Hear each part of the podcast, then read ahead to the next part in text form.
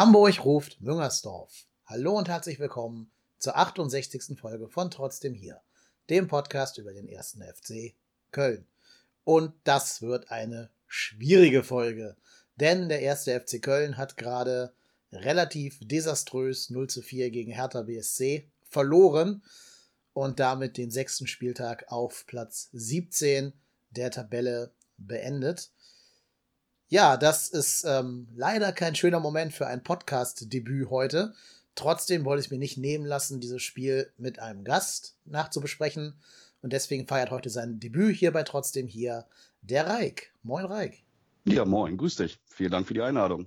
Ich hätte mir auch einen schöneren Anlass, hätte mir auch einen schöneren Anlass gewünscht, aber kann man halt nicht ändern, ne? Ja, und zur Not lade ich dich gerne nochmal zum bestandenen Klassenerhalt in äh, 28 Spieltagen ein. Wenn gerne. es denn soweit kommt, aber das werden wir vielleicht noch besprechen. Ja. Genau. Wer den Reik auf Twitter gerne ähm, folgen möchte, kann das tun unter fchh. Und ansonsten, vielleicht kannst du es mal kurz erzählen, Reik, wie bist du denn zum ersten FC Köln gekommen? Ja, tatsächlich über meine Freundin. Ähm, ich komme eigentlich gebürtig aus dem Norden ähm, und eigentlich maximal weit weg von, ähm, vom FC ähm, und habe eine ganze Zeit lang immer so, ähm, ja, also Fußball gerne geschaut, aber hatte nie ein wirkliches Favorite-Team. Ähm, und dann hat sie mich tatsächlich einmal mit nach Köln zum Karneval geschleppt. Und ähm, da habe ich das Rheinland, Köln und dann äh, nach einer Zeit auch den FC kennen und lieben gelernt. Und äh, also es ist ihre Schuld, dass ich da jetzt dran hänge. ja, sehr gut gemacht. Meine ja. Grüße an die Freundin. Ähm, Reiche ich gerne weiter, ja. Ja, sehr gerne. Ja, aber damit hast du dich natürlich auch in eine Mühle aus kleinen Hochs und sehr tiefen Tiefs begeben, die einem nur der erste FC Köln bescheren kann. So auch gestern ist schon ein sehr masochistisches Opfer, ne? ja, muss man leider mhm. sagen. Ne? Also ja. für jedes Hoch, das wir hatten, hatten wir auch drei Niederschläge in den drei folgenden Saisons. Das stimmt ja. wohl. Mhm. Und worauf diese Saison hinauslaufen wird, das weiß ich seit gestern nun auch nicht mehr ganz genau.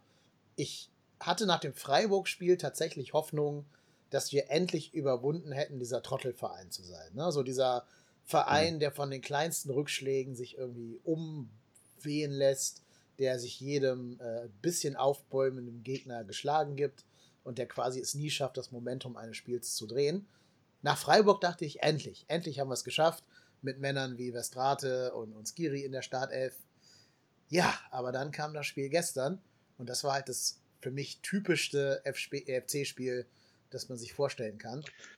Ja, das ist auch total spannend, finde ich. Ich war ähm, am Wochenende davor in München und habe das Spiel gegen Bayern live im Stadion gesehen. Das war ja auch ein 4-0, aber das gestern hat sich, oh, das war ein Schlag in die Magengegend. Also da hat man wirklich ganz, ganz viele, ganz, ganz viele alte Muster wieder gesehen, wie schnell wir auseinandergefallen sind, wenn wir unsere Chancen nicht machen und ähm, wie uns dann, wie uns dann eigentlich so ein, so ein äh, mittelmäßiger Verein wie der Hertha BSC, die ja wirklich auch nicht gut in die Saison gekommen sind. Ne, die haben ja auch, glaube ich, ihren ersten Saisonsieg gegen und bis vor dem gestrigen Spiel einzigen Saisonsieg gegen Paderborn geholt und das auch nur mit reichlich Glück. Ne? Also da muss man schon sagen, was, was wir da haben gestern mit uns machen lassen, war schon allerunterste Schublade, ja. Mhm. Ja, ist halt leider auch wieder typisch. Ne? Du fängst gut an, du bist mhm. eigentlich die spielbestimmende Mannschaft, musst das 1-0 machen, dann geschieht eine Kleinigkeit, die man wahrscheinlich gar nicht so im, im Nachgang beschreiben kann, aber das ganze Ding fällt dir plötzlich um die Ohren.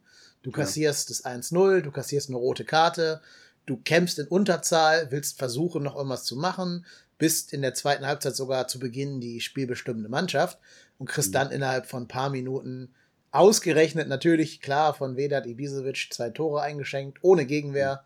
Mhm. Ja, und das Ding eigentlich auch gelaufen, ne? Was war das jetzt? Es waren jetzt, glaube ich, er ist, glaube ich, reingegangen in das Spiel mit elf Toren in 18 Spielen gegen uns und hat dann einfach mal 13 rausgemacht. Ne? Ja. Schon, ja. Ich, hab, ich, und ich hatte mich schon, hatte mich schon gefreut, oh Gott sei Dank, Ibisevic nicht in der Startaufstellung, weil der ja immer gegen uns knipst. Das sind ja so, aber es gibt ja so ein paar Spieler, äh, Mo Idrissou war auch so einer, der hat immer gegen uns getroffen. Und dass das Tor dann auch noch von Klünter vorbereitet wird, das war dann, das hat dem Ganzen dann ja echt noch die Kirsche oben drauf gelegt. Ne? Und dabei denke ich mir immer, wenn Ibisevic für Selke kommt, musst du doch eigentlich nur einen Spieler wirklich decken von denen. Also ja. gerade gra bei einem Verein wie Hertha, der ja, ja dann, wenn er 1-0 führt, auch nicht mehr alles nach vorne schmeißt, sondern eher auf die Einzelaktionen hofft. Da musst ja. du eigentlich nur einen einzigen Typ an die Kette legen. Und das schafft man dann zweimal überhaupt nicht. Ja, und vor allen Dingen war es ja in beiden Situationen auch so, dass, dass Bisevic ja jetzt wirklich keine ungewöhnlichen Laufwege genommen hat und Borno in beiden Fällen äh, einfach die ganze Zeit völlig ballfixiert geguckt hat und äh, ihm Ibisevic ja zweimal im Rücken weggelaufen ist. Ne? Also das ist für mich auch nicht wirklich erklärlich. Das ist, äh, das war wirklich, das war wirklich Kreisklasse Abwehrverhalten, was die da gezeigt haben. Und die haben auch, haben ja auch alle irgendwie danach gesagt, die das ein bisschen äh, mit wachem Auge analysiert haben. Das war einfach nicht Bundesliga-tauglich, was wir da gerade beim 2-0 und beim 3-0 gemacht haben. Ja, hat, hat ja selbst der sonst immer sehr wertschätzende Bayer Lotzer gesagt, dass das mit ähm, ja, Profifußball nichts zu tun hatte. Ne? Hast du das gesehen im Mittelkreis, wie er die, ja. wie er die da zusammengefaltet hat? Äh, das war, das war mal eine Mittelkreisrede. Ähm, schade, dass da kein Mikro mit drin war. Ich hätte mir das gerne mal angehört, was er, was er den Jungs da erzählt hat. Ja, Wäre bestimmt nicht jugendfrei gewesen. Insofern nee, vielleicht besser. ja, hätte bestimmt noch eine Strafe gegeben hinterher von der DFL für irgendwelche unflätigen Worte. Wahrscheinlich, ja. Ich glaube, ja. das ist wahrscheinlich auch gar nicht erlaubt, da irgendwie Mikro reinzuhalten oder sowas. Ne? Ja, das, zum Glück, zum Glück nicht. Find, ja, finde ich auch gut. Ich meine, also, äh, ich finde es ja immer schon nervig genug, wenn die Spieler die ganze Zeit mit der Hand vor dem Mund durch die Gegend laufen, damit ja kein Lippenleser mitbekommt, was sie erzählen. Äh, da sollte man wenigstens dem Trainer da seine Sphäre lassen. Ja, das war schon, äh, aber den Anschluss haben sie sich auch ordentlich verdient, muss man ganz klar sagen. Total, ja. ja. Wir können das Spiel mal chronologisch durchgehen. Also, es ja. fing ja eigentlich in der dritten Minute schon mit dem ersten, der ersten Hiobs-Botschaft an. Drexler macht einen langen Schritt, um zu versuchen, einen Ball zu erreichen und scheint sich dabei irgendwas im Adduktorenbereich gerissen oder gezerrt zu haben. Hat ja. sofort gesehen, geht nicht weiter. Heute kam auch, glaube ich, die Meldung durch, dass er auf, auf jeden Fall für Schalke raus ist. Also ja. Gegen Schalke ist ja keine Option. Ja. Mhm. Genau. Ich meine, ich muss vorher sagen, vor dem Spiel habe ich mich gefragt, warum hat eigentlich Dominik Drexler eine Startplatzgarantie? Also so hm. überzeugend fand ich ihn nicht in den Spielen davor. Ähm, mhm. Meine Vermutung ist, dass Bayer Lorzer sagt, der ist ein Spielertyp, den wir sonst so nicht haben in dieser Form. So ein unorthodoxer Chaos-Kreierer. Mhm. Aber trotzdem bin ich bei ihm auch noch nicht ganz überzeugt davon, dass er ein Bundesligaspieler ist. Also jetzt unabhängig von dem Spiel gestern, wo er nichts zu kann, ähm, sondern ganz allgemein. Und ich hatte schon gehofft, dass wir mit Louis Schaub eher auf die feine Klinge setzen würden. Aber da hat sich ja Bayer Lorzer anders entschieden. Und selbst nach Verletzung kam dann eher Schindler als eben äh, Louis Schaub. Ja, hat mich auch völlig verwundert, ehrlich gesagt. Äh, ich bin, was Drexler angeht, auch so ein bisschen zwiegespalten. Ähm, die höchsten Sympathiewerte hat er mir bei mir tatsächlich nicht. Aber was er hat, und das kann man ihm wirklich nicht absprechen, das ist so ein bisschen dieses Terrier-Gehen. Ne? Der ist schon hinterher und das ist ein Wadenbeißer und äh, ähm, der macht halt auch mal den Mund auf. Ähm, es war nicht immer alles, äh, ähm, nicht immer alles nach meinem Geschmack, was da rauskommt, aber das muss man ihm auf jeden Fall zugute halten. Das ist keiner, der, äh, keiner, der sich irgendwie hängen lässt da an der Stelle. Ich meine, das hat man ja nach dem meine in der Zweitligasaison nach dem Dresden-Spiel, wo er diese, diese Star-Diskussion da aufgebracht hat, ähm, hatte man das ja auch schon so ein bisschen mitbekommen. Ja, und warum er dann, warum er dann äh, ähm, na, bei der Verletzung dann äh, nicht Schaub reinlässt, weil, äh, also ich meine, wofür ist der Schindler zuständig? Der ist für das kreative Momentum zuständig, äh, Entschuldigung, der, der Schindler, der, der, ähm, ja, eigentlich der, der, der Drechsler ja auch für das, äh, auch zusätzlich ja noch für das, für das Vorbereiten, für das Bedienen der Stürmer und für das kreative Momentum ähm, zuständig. Und wenn du, wenn der sich verletzt, na, dann muss Schaub doch eigentlich meine erste Wahl sein. Äh, ich habe heute irgendwas gelesen, dass, äh, ähm, dass das irgendwie damit begründet wurde, dass ja ähm, auf der Seite dann äh, Schindler gegen den, ähm, gegen diesen, gegen den Torschützen vom 1-0, gegen diesen schnellen äh, Dilrosun hieß der, heißt der, glaube ich. Mm, Dilrosun, ja. Ja, dass er gegen den verteidigen sollte und dass sich Bayer Lautzer deswegen da für Schindler entschieden hat, ähm, weil er äh, dachte, okay, der ist ihm äh, zumindest geschwindigkeitsmäßig eher ebenbürtig, als es Schaub ist, aber trotzdem fehlt mir dann komplett die kreative äh, Komponente im Spiel. Und man hat es ja gesehen, wie äh, Cordoba und, äh, und auch und gerade auch Modest da vorne so in der Luft gehangen haben, weil halt einfach auch nichts kam. Ne? Also es war mhm. äh, wirklich kein, kein überhaupt gar keine Bewegung da drin zu sehen und auch überhaupt gar keine kreativen Pässe nach vorne. Es waren dann halt immer nur irgendwelche Durchbrüche oder halt diese äh, äh andauernden Flanken, die niemals äh, auf den Kopf kommen. Und wenn sie dann mal kommen, tatsächlich auch nicht verwertet. Ja, genau. Das war nämlich quasi die nächste Etappe in der Chronologie. Zwei, nee, eigentlich sogar drei Torchancen in recht kurzer Zeit. Einmal der Freistoß von Keins, den ähm, Rune Jahrstein gerade noch so um den Pfosten lenken kann. Dann halt diese Monsterchance, John Cordoba aus weiß ich nicht, drei, vier, fünf Metern. Ganz ehrlich, den muss er doch machen, oder? Den muss also, er machen, ja. Also das, das saß ich davor, wir haben das im, äh, im Fernsehen in der Kneipe geschaut und dachte ich so, wie kann er den nicht machen? Also das war so ein, irgendwie so ein, so ein die, die Angst vor dem ersten Erstligator für den FC scheint es mir fast. Mhm. Ja, wir haben schon gejubelt. Also wir waren hier bei mir in der Bude, haben zusammengeschaut und wir haben schon ja. gejubelt. Wir hatten schon in den Armen gelegen und gedacht, juhu, 1-0, jetzt muss Hertha das Spiel machen. Und dann haben wir erst realisiert, den hat der Jahrstein ja noch gehalten. Ähm, der kam ja auch viel zu zentral. Also du hast ja das freie Tor vor dir. Du kannst ja alle Ecken dir aussuchen und dann köpfst du den halt quasi in die, in die Armreichweite des Torwarts. Also, ja, vor allem, er ist auch so komisch hochgesprungen. Ich fand die, die Haltung im Sprung sah auch so eigenartig aus, dass er gar nicht wirklich, gar nicht wirklich Wucht hinter den Ball bekommen hat. Ich glaube, ähm, er war ein bisschen überrascht. Ich glaube, er dachte, dass Modest vorher dran kommen würde. Ja, und hat gar nicht so ganz sein. damit gerechnet, dass der hochkommt und nur so alibimäßig hochgesprungen. Und hat dann gemerkt, oh Scheiße, der war ja auf meinem Kopf und das war gerade eine hundertprozentige Torchance. Ja. ja, aber das Schlimme ist ja jetzt auch nicht geschafft, dass dann irgendwie in den Willen umzumünzen, zwei Minuten später bei dem nächsten Kopfball den dann unbedingt reinzuhauen. Der war ja. zwar auch schwieriger, aber naja, wäre halt die Chance gewesen, sofort alles wieder gut zu machen und vielleicht zu zeigen, dass hier doch noch was geht. Ja, ich bin auch äh, mittlerweile echt desillusioniert, was unseren Sturm vorne angeht, weil ähm, alle haben den, haben den äh, ähm, nach der zweiten Ligasaison dort äh, so hochgejubelt, weil die ja auch zu Recht sehr, sehr viele Tore gemacht haben. Aber wenn man sich anguckt, äh, ähm, was so, was so offensiv äh, in den ersten Bundesligaspielen dort stattgefunden hat, dann war das nicht so dolle. Klar, äh, Terodde mit dem einen und ähm, dann Modest gegen Freiburg, aber dass Skiri da das entscheidende Tor macht, das sagt ja auch wieder so einiges über die, äh, über die Offensivqualität bei uns aus. Ne? Mhm. Ne? Da dachte ich tatsächlich vor der Saison, da hätten wir am, am wenigsten eine Baustelle. Und, äh, ja. ja. Jetzt, jetzt zeigt sich wahrscheinlich das, was ich schon bei der Vorschau für den Rasenfunk geschrieben habe. Von den Stürmern ist eigentlich keiner dabei, außer halt Modest vor drei Jahren, der in der ersten Liga mal bewiesen hätte, dass er wirklich Tore schießen kann. Ja. Ja. Ne, also Terodde und äh, Cordoba kommen zusammen auf zwölf Tore in einer Saison, in ihrer jeweils besten Erstligasaison. Ja. ja gut, Modest, klar, hat eben diese Bombensaison gespielt vor drei Jahren, war dazwischen aber halt auch in China und hat da scheinbar einiges an Körnern liegen lassen.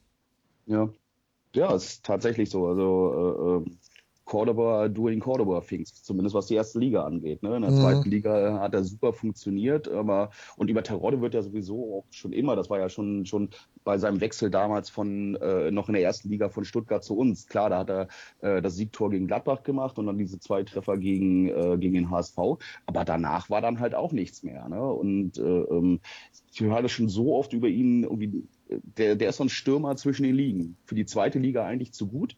Das heißt, jeder Verein, deswegen hätte ich auch drauf gewettet, jeder, dass irgendein Verein aus der zweiten Liga, der unbedingt wieder aufsteigen will, äh, sei es Hannover oder äh, keine Ahnung, vielleicht sogar der HSV, äh, muss sich den eigentlich holen. Der ist die personifizierte äh, Aufstiegsgarantie.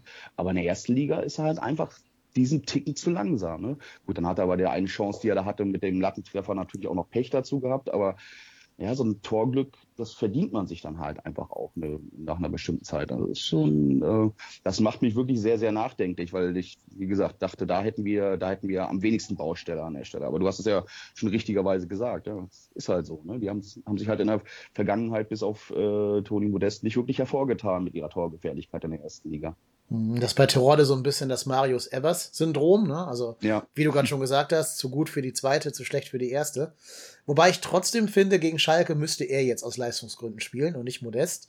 Weil ich schon noch finde, er macht nach Einwechslung mehr Alarm als Modest in 70 Minuten vorher und kommt dem ja. Tor deutlich näher, als das Modest bis jetzt gekommen ist, trotz des einen Treffers, den er in Freiburg erzielt hat. Aber ja. also gerade der Lattentreffer hast du ja auch schon gesagt, mit ein bisschen mehr Glück an einem anderen Tag als gestern geht er halt rein. Ja. Wäre die Frage, ob das noch was geändert hätte dann, ne? wenn du dann 1 nee. 2, ich weiß nicht, wann war das irgendwann in der so 75. Minute rum oder sowas in dem Dreh, ne? ja, es, es hätte nichts, nein, es hätte ja. nichts am großen Ganzen geändert, aber ich hätte es gut gefunden, einfach für die Moral auch mal einen reinzuwirken, weil wir ja. jetzt ja auch seit drei Spielen ohne Tor sind, ne? Ja, das ist schon, ähm, ja gut, gegen Bayern hat, hat man es nicht erwartet, aber das war ja gefühlt eigentlich immer so dieser vielbeschworene Aufbruch und äh, Saisonstart jetzt gegen Hertha und da muss man ja punkten und Puh, ja. ja. und ich meine, guck dir Paderborn an. Die schaffen das auch, zwei Tore den Bayern einzuschenken. Und ja. die waren gegen uns auch nicht sattelfest, die Bayern, nicht? Also da wäre was gegangen, wenn du ein bisschen mehr Glauben an die eigene Offensivkraft gehabt hättest. Ja, war natürlich. Also ein Tor zumindest Ja, also das wäre meines Erachtens nach gerade im, im, im, äh, äh, in der zweiten Hälfte der ersten Halbzeit waren wir da, also ich will jetzt nicht sagen überlegen, aber waren wir da meines Erachtens nach durchaus ebenbürtig. Dass du natürlich am Anfang gleich in der dritten Minute dir dieses Ding von, äh, äh von Lewandowski da fängst. Ich kann schon gar nicht mehr erzählen, wie oft mir das, äh, äh wie oft mir das passiert ist, dass du FC guckst und bist nach zwei oder drei Minuten steht es immer sofort 1-0 für den Gegner. Das ist, äh, das, das, muss, das müssen die doch auch mal merken. Also man hat ja echt das Gefühl, dass die, äh, dass die fünf Minuten später aus der Kabine kommen, zumindest in den Köpfen. Ne? Also ja, vor allen Dingen. es ist ja inzwischen. Ja. Es ist ja inzwischen auch unabhängig von Trainer und von Spielern, dieser Effekt. Also, ja. das hatten wir in der zweiten Liga unter Markus Anfang mit einer Innenverteidigung, äh, Zychos, vielleicht Mire. Jetzt hast mhm. du einen neuen Trainer, einen neuen Innenverteidigung und es passiert dir halt trotzdem wieder. Das ist ja das schon ist unerklärlich, oder? Ja, genau. Es ist doch irgendwie, keine Ahnung, erbt man das, sobald man sich das Geistbock-Trikot anzieht oder was ist da los? Keine Ahnung. Ja, so ein bisschen, so ein bisschen die, dieser HSV-Effekt, ne? Die Spieler sind immer am schlechtesten, wenn sie beim HSV sind. Und dann siehst mhm. du da irgendwie einen Kostic, der sich da einen abgegurkt hat in der, äh, beim HSV, geht zu Frankfurt und spielt auf einmal die Sterne vom Himmel. Ne? Das ist schon, äh, ja, und wir haben offensichtlich, äh, wir haben offensichtlich dieses, äh, dieses Gen noch viel drin, dass wir uns immer gleich in der Anfangsphase ein Gegentor fangen. Schön, ja. gleich die Euphorie rausnehmen. Genau, oder in dem Fall halt in unserer stärksten Phase einen Konter kassieren, Darida da vollkommen unbedrängt quasi parallel zu unserer Abwehr laufen, wird von Keim irgendwie und sei es nur gefoult, als taktisches Foul, kann ja. den Ball auf Dilrosun legen, der dann natürlich, und das gehört auch wieder mal zu diesem FC-Fluch, das Tor des Monats auspackt. Ne? Also einen wunderschönen Schuss aus der zweiten Reihe, aus vielleicht 25 Metern und den quasi unhaltbar äh, ins Tor wuchtet. Wie schon Hast Maxi Arnold. Mhm. Mhm. Bei Maxi Arnold bin ich völlig bei dir. Bei dem Tor habe ich tatsächlich ein bisschen eine andere Sicht. Ich finde nicht, dass der unhaltbar war. Ähm, ich habe mir ich habe da dann äh, tatsächlich dann in der ähm, Wiederholung gesehen, ähm, also ein guter Torwart holt ihn da raus. Und der flattert zwar ein bisschen und Heck, äh, äh, äh, Timo Horn war so ein bisschen auf dem falschen Fuß, weil er in die andere Richtung unterwegs war. Aber eigentlich war der Ball auch lang genug in der Luft und ist ja jetzt auch keine, äh, ist ja jetzt auch nicht direkt im Winkel eingeschlagen, sondern so auf Kopfhöhe und zwei Meter neben ihm. Also mit ein bisschen Reaktionsschnelligkeit, finde ich, kann man den auch haben. Äh, ist natürlich unglücklich. Ich glaube, da stand auch noch äh, äh, Bornau äh, oder Meret, irgendeiner stand dann auch noch äh, ziemlich im Blickfeld von Timo Horn, aber ich dachte im ersten Augenblick, boah, Torwartfehler, kannst du haben. Ja, das glaube ich nämlich auch, dass da die Sicht versperrt war. Wir können aber mhm. trotzdem gerne an dieser Stelle mal über Timo Horn reden, so ganz allgemein. Denn ich bin ehrlich, wenn wir einen starken zweiten Torwart hätten, würde ich im Moment dafür plädieren, dem Timo mal eine Denkpause zu geben. Bin ich völlig bei dir. Er kriegt ja über, äh, äh, ähm, über Kess auch wirklich überhaupt gar keinen Druck von unten. Ja. Ähm, das ist ja, das ist ja wirklich, äh, ähm, so gern ich den Cass mag und der ein super sympathischer Typ und äh, seit, keine Ahnung, ich glaube 13 oder 15 Jahren beim FC mit irgendwie einer kurzen Unterbrechung zwischendrin oder 18 waren es, glaube ich, sogar irgendwie äh, ganz, ganz lange schon super sympathischer Typ und hat auch in der Phase, wo, ähm, wo Team da mal äh, länger verletzt war, das auch ganz vernünftig gemacht. Nicht auf einem hohen Level, aber ganz vernünftig gemacht. Ähm, aber da brauchst du doch, du musst doch jemanden haben, der da, der da Druck macht von unten. Ich meine, äh, nach meinem persönlichen Gefühl, wenn ich mir die Torwartleistung anschaue, stagniert Timo Horn seit zwei Jahren. Ich würde sogar fast sagen, das geht einen Schritt nach hinten und nicht nur reine Stagnation. Ja. Ja, kann man, kann man sogar tatsächlich so sagen. Ja, ja also ich finde, er war ja mal dran, dass du sagst so, könnte einer sein, U21 damals, hat ja auch gespielt in der, in der ähm, hier Olympia-Auswahl für den DFB. Davon ja, ist er jetzt, ja, genau, genau. Und davon ist er jetzt ja so weit entfernt wie, äh, keine Ahnung wie weit, aber da sind ja bestimmt sieben Torwerte, acht Torwerte der Bundesliga gerade vor ihm. Und ja, du kannst schon behaupten, dass zum Beispiel Jahrstein der Hertha das Spiel gerettet hat, als er gegen Cordoba da gehalten hat. Das war ja auch nicht selbstverständlich, den noch rauszufischen, ähm, oder festzuhalten sogar. Ja. Aber ich finde, im Moment gewinnt uns Timo Horn keine Spiele, sondern im Gegenteil, er lässt halt sogar Bälle rein, die man nicht unbedingt reinlassen muss. Das sehe ich genauso. Und, äh, jetzt kann, er, kann man natürlich sagen, äh, er hat uns die erste Pokalrunde gegen Wiesbaden gerettet, aber sorry, also er war ja vorher nie, äh, niemals als Elfmeterkiller bekannt und äh, da waren halt auch ein, zwei Dinger, die waren ganz, ganz schlecht geschossen und in letzter Konsequenz ist es halt einfach auch eine Lotterie beim Elfmeterschießen. Aber ich kann mich also ich muss schon ganz, ganz lange zurückdenken und tatsächlich fällt mir auf Anhieb auch gar kein Spiel ein, wo ich sage, da hat uns Timo mal damals in dem Spiel äh, das Spiel gerettet tatsächlich und äh, da noch irgendwie einen, einen Vorsprung gehalten.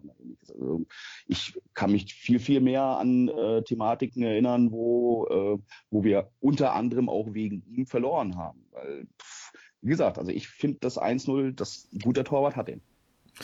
Denke ich auch. Und dann gab es ja noch diese Chance, ich glaube, das war wieder Del Rosun, wo der erstmal Benno Schmitz wie so ein Penela aussehen lässt und ja. dann den Ball über die Latte hebt. Da sieht Timo Horn für mich aber auch total schlecht aus, weil der erstmal einknickt und dann so wie so, so eine Art Verbeugung quasi vor dem, vor dem Torschützen macht. Ähm, Steht auf die Knie geht. Ne? Ja, ja, genau. Und dann denke ich mir halt, wenn du rausgehst, dann guck, dass du den zumindest irgendwie so viel Angst machst, dass er gar nicht traut zu schießen. So Manuel Neuer gegen Iguain im WM-Finale. So eine Nummer halt was ich halt auch total bezeichnend fand, ich weiß nicht, ob du die Szene vor Augen hast, da gab es ja auch nochmal so eine Hereingabe äh, zwischen dem äh, 1-0 und äh, ähm, der Szene, die du gerade beschrieben hattest, wo auch ein Herr Thaner irgendwie in den Strafraum eindringt und den dann so von der äh, von der äh, Kante dann ähm, Richtung, äh, ähm, ich weiß gar nicht, war das auch der Rieder, der da hinten durchgelaufen ist, ähm, so durchpasst ähm, und der schießt den Ball dann halt nur ans Außennetz ran, wo ich auch gedacht habe, erst zuckt er raus, dann bleibt er doch wieder stehen und dann fällt er auch irgendwie in sich zusammen und der Ball rauscht einfach an ihm vorbei. Wo auch wie, genau wie beim 2-0 und beim 3-0, wo ich denke, da agiert ein äh, wirklich guter Torwart ein bisschen anders. Da geht er dazwischen und wirft sich dann halt auch mit Schwung dazwischen. Ähm, und das sah jetzt nicht so aus, als wenn er gesagt hätte, ja, da muss ich nicht rangehen, der geht schon vorbei irgendwo, weil hinten stand ein Hertha-Spieler und da hätte es auch ganz schnell schon 2-0 stehen können. Mhm. Ja, genau. Und ich finde, er wirkt halt genauso planlos wie die ganze Abwehr, lässt sich da so ein bisschen von anstecken, von diesem, diesem Hühnerhaufen, der da hinten rumirrt und schafft es da auch nicht, den mal irgendwie Halt zu geben. Ist ja. aber sehr oft der Erste, der seine Mitspieler kritisiert. Also auch im Interview nach dem Spiel hat er immer gesagt, ja, das muss man vorher verteidigen, das müssen, sinngemäß hat er gesagt, das müssen die anderen ein bisschen besser verteidigen, aber hat sich ja. selber da mit keiner einzigen Silbe in die Selbstkritik reingenommen. Und das finde ich schon, ja, das falsche Zeichen für jemanden, der ja da auch Führungsspieler und Ersatzkapitän sein möchte. Ähm, ja. Da erwarte ich schon auch mal selbstkritische Worte nach so viel schlechten Saisons. Ja, vor allen Dingen als diese Durchhalteparolen, die dann nach dem Spiel wieder kamen. Ne? So hier, das ist ein Rückschlag, aber wir stehen wieder auf. Ähm, der äh, Thomas Reinscheid, der hat das bei fc.com heute in einem Artikel irgendwie geschrieben, äh, hat sich angefühlt wie Murmeltiertag in Müngersdorf. Ne? Immer wieder diese gleichen Sprüche, die man in der Abstiegssaison gehört hat wo du denkst, jetzt müssen wir kämpfen, beißen, kratzen und du stehst irgendwie so da und denkst so, ja, dann macht's halt auch mal, ne? Redet mal nicht nur die ganze Zeit darüber, sondern macht's halt tatsächlich mal. Und da, das, das, das klang wieder ganz, ganz böse nach, äh, ähm, äh, nach dieser Niederlagenserie. Gut, jetzt haben wir schon drei Punkte mehr, als wir damals zu dem Zeitpunkt hatten, aber äh, so richtig, äh, so richtig optimistisch lässt mich das nicht nach vorne gucken. Und das, was du gerade zu Timo gesagt hast und wie er dann auch mit seinem, mit seinen Gegenspielern, äh, mit seinen Mitspielern dort umgeht, ähm, zeugt nicht gerade von äh, sonderlicher Größe oder sonderlichem Problembewusstsein an der Stelle. Ne? Ja, bin ich ganz bei dir. Ich, inzwischen würde ich sagen, wenn der Kader das hergeben würde, würde ich alle drei Abstiegs-, Aufstiegshelden, also sprich Horn, Höger und Hector, einfach mal ein paar Spiele auf die Bank setzen. Also ja. Höger und Horn sicher, bei Hector könnte man noch so ein bisschen streiten, weil ich finde, der hat nach vorne schon einiges bewirkt, nach hinten halt gar nichts, katastrophal. Aber dann ja. würde ich überlegen, ihn auf eine andere Position zu ziehen. Problem ist ja nur, jetzt ist Verstrate verletzt, einen anderen Linksverteidiger haben wir nicht im Kader, zumindest ja. keinen Bundesliga-Erfahrenen. Und einen zweiten Torwart haben wir auch nicht, der jetzt sofort Druck machen würde. Das heißt, du kannst ja, die ja gar nicht rausnehmen. Ja, du hast halt diesen Julian Kral noch dahinter, ne, den ja. wir von, von Leipzig geholt haben, glaube ich. Aber der sollte ja, ja auch, ja auch eher so ein, so, ein, so ein Aufbauthema. Ja, da fehlt halt einfach die Konkurrenz äh, da drin. Und da hat man das Gefühl, dass die Leute sich das ein bisschen gemütlich machen, ne, weil sie genau wissen, da drängt von hinten keiner rein. Und äh, da sind wir auf vielen Positionen einfach nicht, nicht wirklich gut besetzt, was die, was die zweite Elf angeht. Ne? Ja. Genau. Und jetzt hat sich ja auch noch Jorge Mire selbst ins Ausgeschossen, mindestens für zwei Spiele, würde ich mal tippen, vielleicht sogar drei, äh, wenn es doof haben, läuft. Nee, sie haben es bekannt gegeben tatsächlich. Ah, für, zwei, okay. für zwei Spiele habe ich vorhin, hat der, okay. hat der mhm. FC vorhin getwittert, äh, für zwei Spiele ist aber gesperrt, ja. Also Schalke und, und dann, was ist danach? Paderborn. Paderborn, glaub, ne? ja, genau. Ja. Und das ist fast noch glücklich, weil das Foul war schon von der rabiateren Sorte, nicht? Ähm, ich glaube, der, der Effekt kam ein bisschen daher, also vielleicht mal vorab äh, äh, das ganze Thema, das war ein selten dämliches Foul in der Art ja. und Weise, wie er es gemacht hat, wie er sich da reingestellt hat an der Position ähm, und dann der Hertha-Spieler macht dann natürlich auch noch ein Salto danach, aber äh, so wie er da getroffen hat, ähm, kann man, also ist auf jeden Fall eine Karte berechtigt. Äh, ich glaube, zu der roten Karte ist das tatsächlich dadurch gekommen. Äh, er hat ja, der Schiedsrichter hatte ja erst auf Gelb entschieden und hat sich dann das ganze Thema ja nochmal im Videopreis angeschaut. Und ich glaube, so war zumindest meine Wahrnehmung, ähm, das lag daran, dass äh, ähm, Meret mit seinem Fuß ja quasi mit, mit dem Stollen ähm, den Stutzen von dem Gegenspieler sehen, dass er den, den, äh, ähm, gesagt, den Schutz mit dem Stollen runtergezogen hat.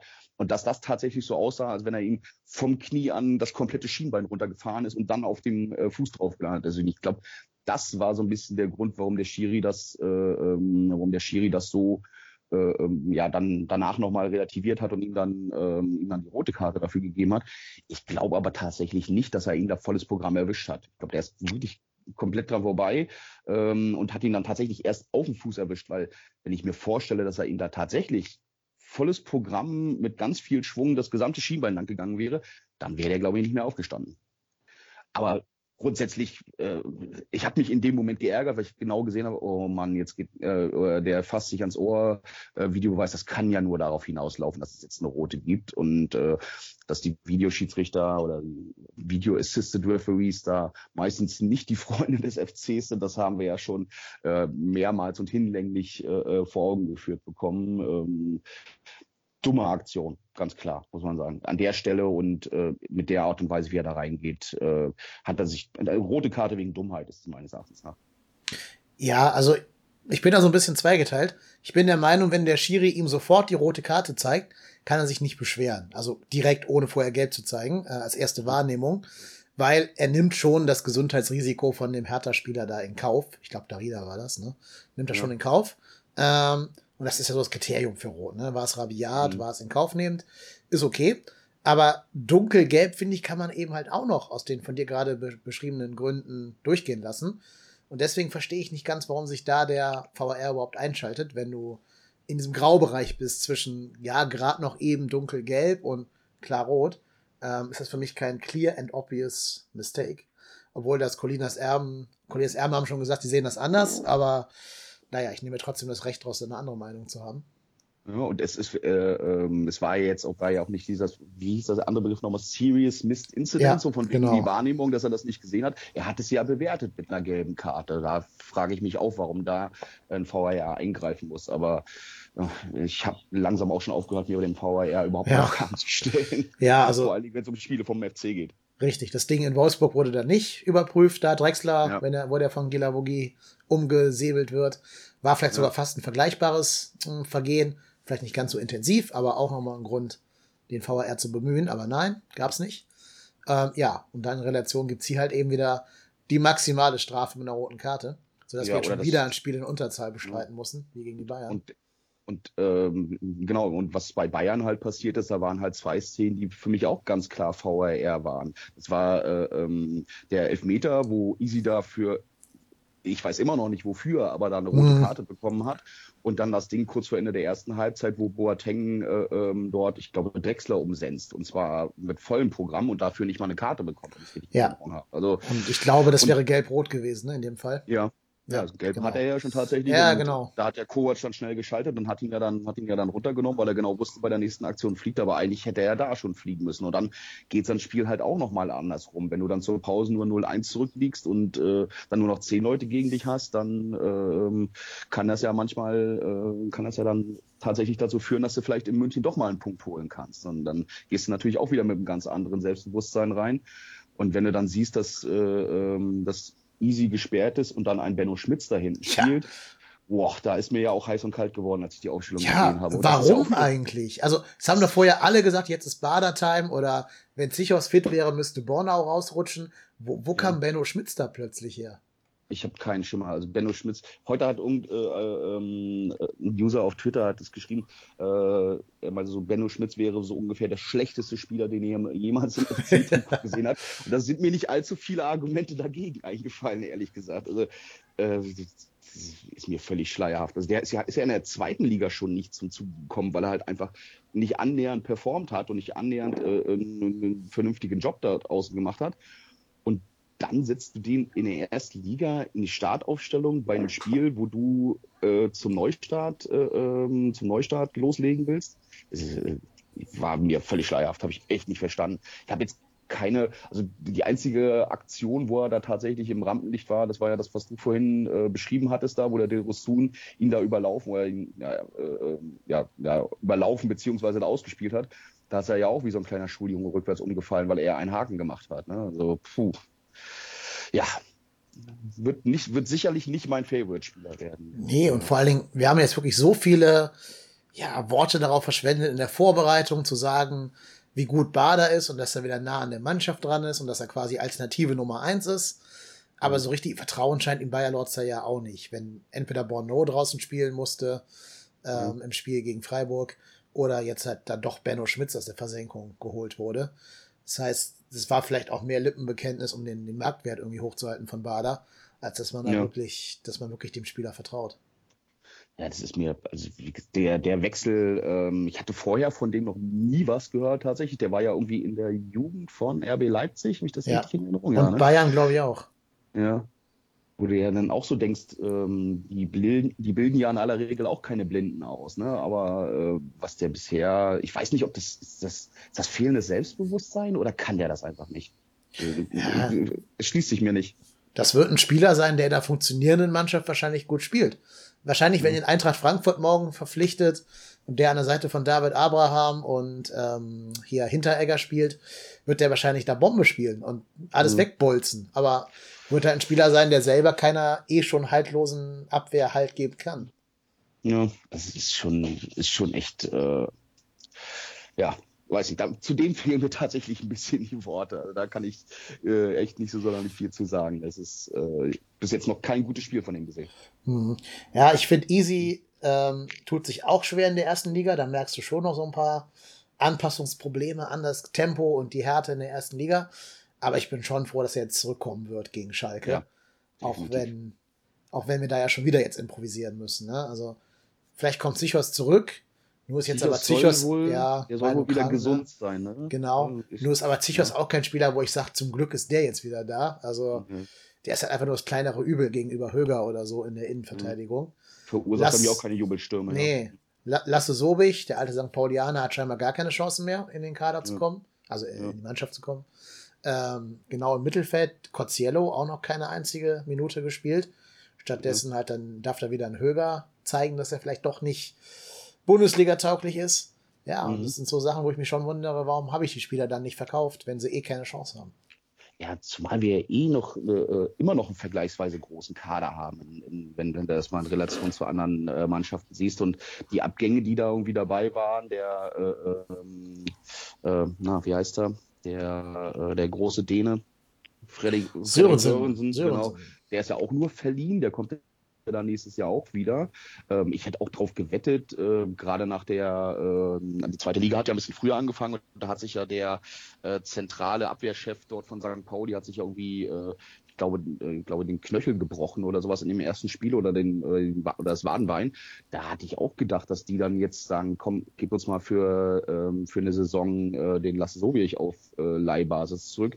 Ist ja dann auch nicht passiert und stattdessen sitzt er die ganze Zeit, saß er überhaupt auf der Bank? Ich habe es gar nicht, gar nicht gesehen. Wahrscheinlich sogar auf der Tribüne, oder? Äh, gucke ich gerade mal nach, weiß ich jetzt im Kopf auch nicht. Aber ja. genau das gleiche habe ich auch gedacht, als sich der Kapitän verletzt hat. Avevor ist das, glaube ich, ne? Avevor, ja. Genau. Nee, Sobich saß auf der Bank. Bader, Sobich, Hauptmann, Cosciello, Risse, Schaub. Also okay. Hm. Ja, naja, gut. Was auch bitter ist, ist mir jetzt aufgefallen, wir mussten eigentlich in fast jedem Spiel, ähm, haben wir von den Umständen des Spiels den ersten Wechsel aufdiktiert bekommen. Also mal ist es, ähm, dass sich irgendwie ein Spieler unwohl fühlt, wie in Freiburg der Easy. Mal mhm. sind es die beiden roten Karten gegen Bayern und jetzt gegen äh, Hertha. Mhm. Oder die Verletzung von Drexler gegen Hertha auch. Ähm, und damit ja. hast du natürlich direkt weniger Optionen hinten raus ein Spiel noch zu beeinflussen, um mal vielleicht das ganze System umzustellen, weil du mhm. dauernd irgendwelche Wechsel vorgegeben kriegst. Gegen Wolfsburg war es, nee Quatsch, im, im Pokal gegen Wies, Wiesbaden war das, ja. wo du wechseln musstest, weil Cordoba akut gelb-rot gefährdet war. Ja, und das sind so Sachen, die ärgern mich auch, weil damit nimmst du deinem Trainer Bayer Lorze auch immer eine Option zu reagieren hinten raus. Ja.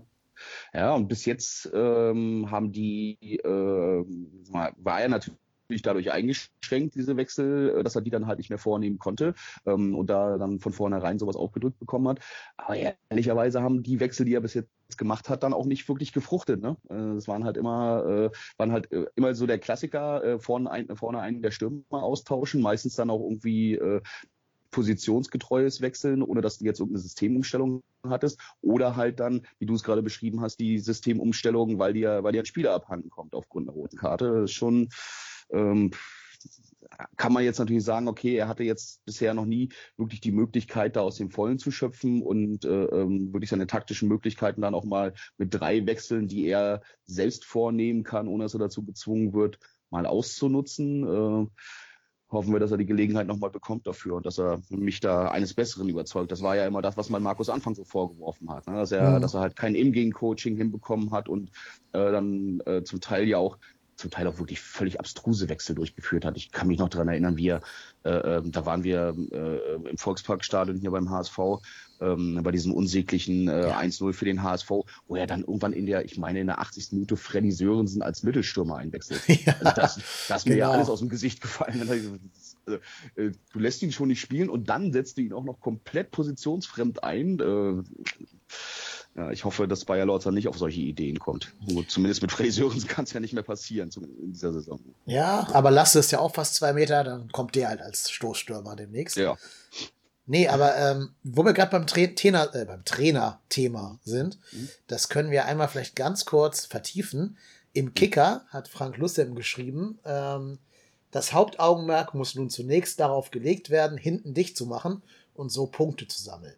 Wer jetzt nicht kapiert, dass nur so Ruhe in dieses völlig verunsicherte Team gebracht werden kann, der verkennt die Zeichen der Zeit. Und das ist halt die Frage. Sollen wir jetzt schon am sechsten Spieltag äh, von Bayer Loss das aktiven, nach vorne verteidigenden Fußball absehen und wieder Stögerfußball spielen?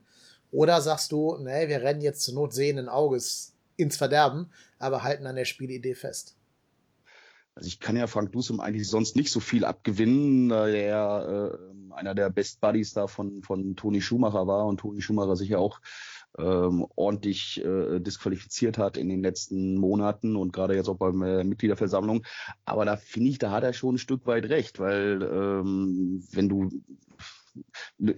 es, es bringt dir jetzt auch nichts, diesen Offensivfußball zu spielen, wenn du, äh, wenn du tatsächlich auch vorne niemanden hast, der auch effektiv scored. Wenn du, äh, wenn ich, ich meine, das beste Beispiel ist Paderborn an der Stelle. Die machen halt dieses offensive Anrennen, die treffen aber auch. Und da äh, hast du ja dann einfach auch die Thematik, dass es dann halt auch irgendwann mal, äh, irgendwann mal dann reicht, dass die mal ihre ersten drei Punkte holen. Wahrscheinlich gegen uns, vermute ich mal. Paderborn ist ja auch einer unserer Lieblingsgegner. Ähm, und wir haben ja ein tolles Talent dafür, das äh, zu machen. Allein frage ich mich, ob, ähm, ob Bayer Lorzer das macht, weil ich glaube, äh, das ist so ein bisschen, so ein bisschen auch ähm, wie Markus Anfang. Der hat so ein System, was er unbedingt durchsetzen will ähm, und hat ja jetzt und hat dafür ja einen Kader äh, vor die Nase gesetzt bekommen und hat ja nie, jetzt nicht seinen Kader danach ausgerichtet oder kann, hat ihn nicht so aufbauen können, dass er die Spieler verpflichtet hat, die genau zu seinem System passen, sondern er versucht hat, das System über die Spieler drüber zu stülpen. Für mich zum Beispiel klares Thema, dass er dann äh, ähm, statt äh, Louis Schaub dann halt einfach einen Kingsley Schindler da einwechselt, weil er die Geschwindigkeit und den äh, ähm, und das Anlaufen dann haben will an der Stelle. Ähm, also ich glaube tatsächlich nicht dran, dass er da groß was verändern wird. Ich meine, er müsste es tun. Aber ich meine, was willst du machen? Wollen wir jetzt mit Fünferkette spielen? Ne? Das ist natürlich auch so ein bisschen, du musst halt die Leute dann weiter zurückziehen und äh, dich dann so ein bisschen einmauern.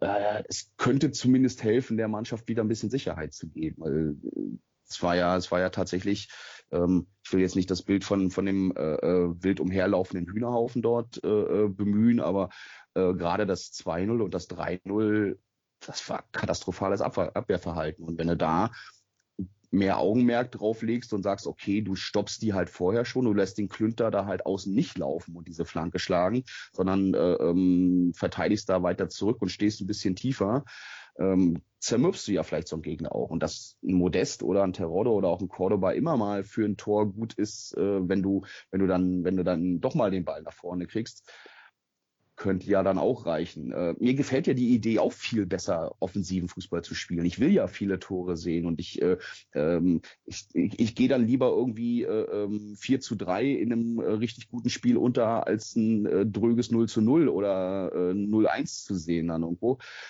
Aber in der derzeitigen Situation musst du wirklich aufpassen, dass dir die Zeit nicht wegläuft. Ne? Ich meine, klar, sechster Spieltag, aber es weckt halt einfach dieses, dieses klassische Murmeltiertag, ne, dieses, äh, diese Erinnerung an die Abstiegssaison.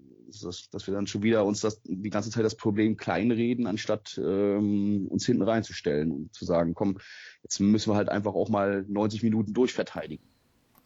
Ich fühle mich ja gar nicht so an die Abstiegssaison erinnert. Ich muss vielmehr an eine andere Saison denken, nämlich an die Storle-Sulbacken-Saison. Da war das für mich sehr ähnlich. Also ja. auch ein Trainer mit seinem super tollen 4-4-2-System, was hochgelobt war, womit du mal gegen Barcelona einen Punkt geholt hattest in der Champions League als mhm. FC Kopenhagen. Und hat auch immer so 15 Minuten dann gut geklappt. Dann kam der erste Rückschlag und das ganze System ist in sich kollabiert. Und genauso habe ich das Spiel gegen Hertha gestern gesehen. Das, das wäre ein Sollbackenspiel gewesen. Ja, durchaus. Also das beim Kollabieren bin ich völlig bei dir. Das war ja dann tatsächlich, äh, wobei es halt auch immer mal wieder so diese Phasen, du hattest es ja vorhin richtigerweise beschrieben, die, die Anfangsphase eigentlich richtig gut war und dann halt eigentlich dann, obwohl wir nur noch mit zehn Mann gespielt haben, der Anfang der zweiten Halbzeit ja auch Hoffnung gemacht hat, dass es da, dass da wieder was geht. Aber dann, dann, äh, weiß ich nicht, ob sie dann einfach vergessen zu verteidigen. Ähm, ist mir, äh, ich, ich habe ehrlicherweise keine wirkliche Erklärung dafür, weil wenn du dir auf dem Papier das Spielermaterial mal anschaust, was wir haben, trotz der Verletzung, sollte das doch gegen Hertha eigentlich noch reichen. Ich meine, klar haben die jetzt auch wieder viel Geld in die Hand genommen und haben natürlich, äh, ähm, haben natürlich auch offensiv mit Selke und mit dem, ähm, na, wie heißt der Düsseldorfer, den sie da geholt haben? Luke Bacchio. Luke Bacchio, genau, auf den Namen kam ich gerade nicht. Ähm, haben die natürlich auch ordentliches Material davor. Ne? Und den, den Kalu äh, hast du ja noch dabei und ja, Biesewitsch schon auch noch mit dazu. Also, aber trotzdem ähm, dürfen wir da nicht 4-0 runtergehen. Vor allen Dingen nicht zu Hause und vor allen Dingen äh, nicht, wenn alle vorher rumtönen. Das soll jetzt der, der neue Saisonstart werden. Ne? Mhm. Ja. Und ich glaube, dass du Hertha mit einem zynischen Fußball schlagen kannst. Wenn du einfach sagst, liebe Hertha, hier ist der Ball, macht was damit, werden mhm. die damit viel mehr Probleme haben, als wenn die hinter deiner Abwehr 20 Meter Platz haben wo sie ja. Klünter, Dilroson oder auch Luke Bacchio hinschicken können mhm. ähm, und die dann einfach ins schnelle Laufduell kommen können. Damit lädst du so eine Mannschaft genau ein. Damit wirst du auch Schalke einladen nächsten Spieltag und wahrscheinlich sogar Paderborn. Ich möchte nicht wissen, was der Harry mit uns veranstaltet da nächstes Wochenende, wenn wir da so auftreten. Ne? Wenn ja. man sieht, wie der jetzt gerade unter, äh, unter dem neuen Trainer, dem Wagner dort äh, auf Schalke explodiert ist, äh, wenn der einen richtig guten Tag hat, dann äh, haut er uns auch die Bude voll. Torschütze Marc Uth. Würde ich jetzt schon wieder mein halbes Vermögen draufsetzen. ja, wahrscheinlich. Guter Tipp. Ich werde auch nächstes, nächstes Wochenende auf Schalke tippen und ja. Tor, Doppeltorschütze äh, Marc Uth, ja. Genau, wenn, wenn er spielen darf, dann gehe ich fest davon aus, dass der uns einen reinwirkt. Ja, Klassiker. Mhm. ja. Ähm, aber gerade noch mal ganz kurz zurück auf System und Mireille und so, weil ich mhm. glaube, die rote Karte war auch ein Symptom des Systems. Ne, die erzählen ja dem Mireille jetzt seit sechs Spieltagen, Junge, du musst nach vorne verteidigen. Wir ja. wollen von dir sehen, dass du nach vorne verteidigst und nicht zurückweichst. Und hat er ja getan dann bei der roten Karte. Nur du hast eben gesehen, er kann das noch gar nicht so. Er hat das nie gemacht bis jetzt und hat deswegen weder Timing noch das nötige äh, Feingefühl für das Foul und grätscht da eben dem Darida das Schienbein weg. Ja, es ist auch so ein bisschen, da war er auch so, so ungefähr äh, ähm, Mitte unserer äh, Mitte unserer äh, Hälfte ungefähr, ne, wo er den erwischt hat, glaube ich, so ein bisschen am, am, am Außen, äh, an der Außenseite, aber so ungefähr auf der Hälfte. Und da musst du natürlich auch äh, entschlossener als Abwehrspieler reingehen, weil wenn du, äh, wenn du den Zweikampf nicht gewinnst und der ist an dir vorbei, dann fehlst du natürlich hinten in der Innenverteidigung drin. Ne? Und das ist schon dann durchaus ein, äh, ein Zeichen, dass das äh, aus dem System herauskommt, dass du äh, ähm, halt nicht so tief stehst, sondern deutlich, deutlich höher den Gegner angehst.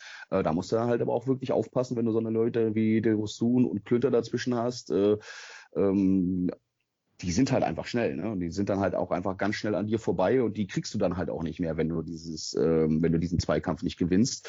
Ähm, und das spielt dann wahrscheinlich mit rein, dass sie dann einfach noch mal ein bisschen intensiver reingehen, was ja grundsätzlich richtig und gut ist. Die sollen ja auch den Ball erobern, weil wenn er ihn dort bekommt, kann er natürlich auch, äh, ähm, wenn du schon so weit vorne im Feld bist, auch gut was einleiten. Und ich meine, äh, Hector hat es ja vorgemacht mit der Flanke dort auf, äh, auf Cordoba. Das war ja auch sein Vorstoß und seine Flanke dort, die dann reingekommen ist. Ähm, das kann ja funktionieren. Nur wenn du dann entweder gehst du dann halt zu hart rein, dann fliegst du vom Platz, so wie es äh, Marie jetzt passiert ist, oder ähm, du, du stehst auf einmal hinten blank da und äh, der Suden überläuft den Schmitz dort und äh, der purzelt um wie ein Dominostein. Also das ist schon, ja, ist offensichtlich ähm, das Problem, dass äh, äh, entweder die Spieler das System noch nicht hundertprozentig verstanden haben oder es halt tatsächlich einfach auch nicht können. Das Bayer Lorzer versucht, den ein System aufzudrücken, aber die Spieler sind eigentlich gar nicht wirklich dafür geeignet. Das ist schon, ähm, hm. Ich finde, man hat auch, man hat auch echt gemerkt, dass Verstrate gefehlt hat im äh, Mittelfeld, so als stabilisierender Faktor. Äh, Höger war für mich quasi unsichtbar. Äh, den habe ich wirklich überhaupt nicht wahrgenommen. Ähm, und äh, ja, ist schon, äh, da, da fehlt natürlich das Thema auch so ein bisschen, ne? weil wenn du dann hoch angehen willst und dann hast du einen, einen Sechser wie Höger, der, dem du ähm, bei allem Respekt, aber wahrscheinlich beim, beim Gehen die Stollen tauschen kannst oder beim, beim Sprint die Stollen äh, tauschen kannst, das ist schon, das ist schon dann problematisch, wenn dann ein Trainer versucht, ein System durchzusetzen und ähm, es nicht an die Spieler anpasst. Vor allem das Schlimme war ja, Mire hat ja nicht mal den Ball gekriegt. Also der Konter lief ja trotz des Fouls noch weiter. Das ist ja das Schlimme ja. daran. Ne? Also wenn du schon rot in der Stelle kassierst, dann guck doch bitte, dass zumindest der Konter stoppt. Aber ja. selbst das war ja nicht vergönnt dann unterbricht das Spiel wenigstens richtig. Ne? Ja, richtig, genau. Wenn schon, denn mhm. schon. Aber nee, du hast recht. Also das Einzige, was mir Hoffnung macht, ist wirklich, dass, äh, dass hoffentlich irgendwann Verstrate zurückkommen wird und der ganzen Mannschaft mehr Stabilität gibt. Wobei auch der gegen Gladbach jetzt nicht so toll war, dass ich sagen müsste, mit dem gewinnst du automatisch gegen Schalke. Nee, ja, und das, das nicht, aber. Nee, und aber dass vielleicht Easy Boe wieder an die ersten Spieltage anknüpfen kann. Aber das sind leider eher vage Hoffnungen bei mir. Ja, bei Easy sieht es ja ganz gut aus, aber gibt, gibt es eigentlich irgendwie eine offizielle Meldung vom Verein zu Festrate? Also ich habe überhaupt noch nichts Nee, gehört, ich bin da auch sehr erstaunt.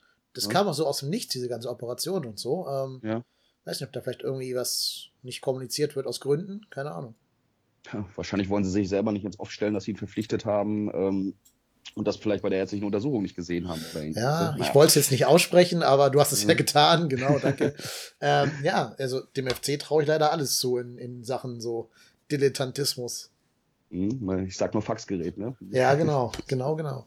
Aber für Choupo-Moting hat es sich gelohnt, weil der darf jetzt in Paris Millionen verdienen der ist tatsächlich auch Top-Torschütze gerade bei PSG, ja. ne? weil alle anderen irgendwie verletzt sind. Das ja. irgendwie der, der Topscorer. Das habe ich irgendwie in der letzten, ähm, in dem letzten Rasen, äh, Rasenfunk-Kurzpass, da war ja hier der David von 93 war ja bei Max gewesen und äh, da hat er das so erzählt. Er hat leider ein bisschen die Pointe versaut, weil er ihm das als Frage stellen wollte, aber Choupo-Moting als äh, Topscorer bei PSG, das ist schon, äh, ja, hätte er auch bei uns machen können. Hat auch ein sehr, sehr geiles Tor letztens geschossen, wo er die ganze Abwehr ausdribbelt und dann noch den Torwart verlädt. Okay. Ähm, das war schon cool. War schon echt cooles Tor.